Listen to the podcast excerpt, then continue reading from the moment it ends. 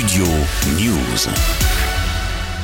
Le feuilleton de l'été, l'avenir de Kylian Mbappé est encore au cœur des discussions cette année. Mais à l'occasion de la conférence de presse d'avant-match contre Gibraltar avec l'équipe de France jeudi, le capitaine des Bleus a tenu à rappeler son intention de poursuivre au PSG la saison prochaine. Voilà, mon objectif était de, continuer au club, de rester au Paris Saint-Germain. C'est ma seule, euh, ma seule option pour le moment. Donc, euh, je suis très prêt et prêt à revenir à la reprise. Comme indiqué clairement, l'attaquant parisien souhaite d'abord terminer son contrat avant de s'engager dans un autre club, probablement à l'étranger. Lui souhaite un départ à l'été 2024, mais un bras de fer est lancé contre les dirigeants qataris. À l'issue de son contrat, le joueur pourrait partir libre, sans indemnité de transfert, une situation que veut éviter à tout prix le club de la capitale. Le PSG pourrait donc vendre Mbappé dès cet été.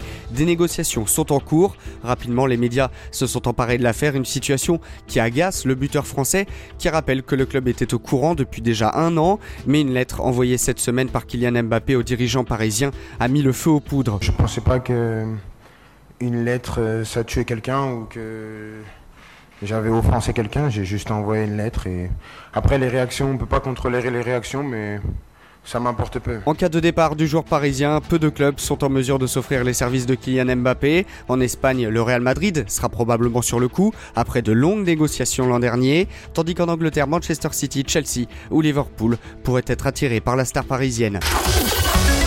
Studio News.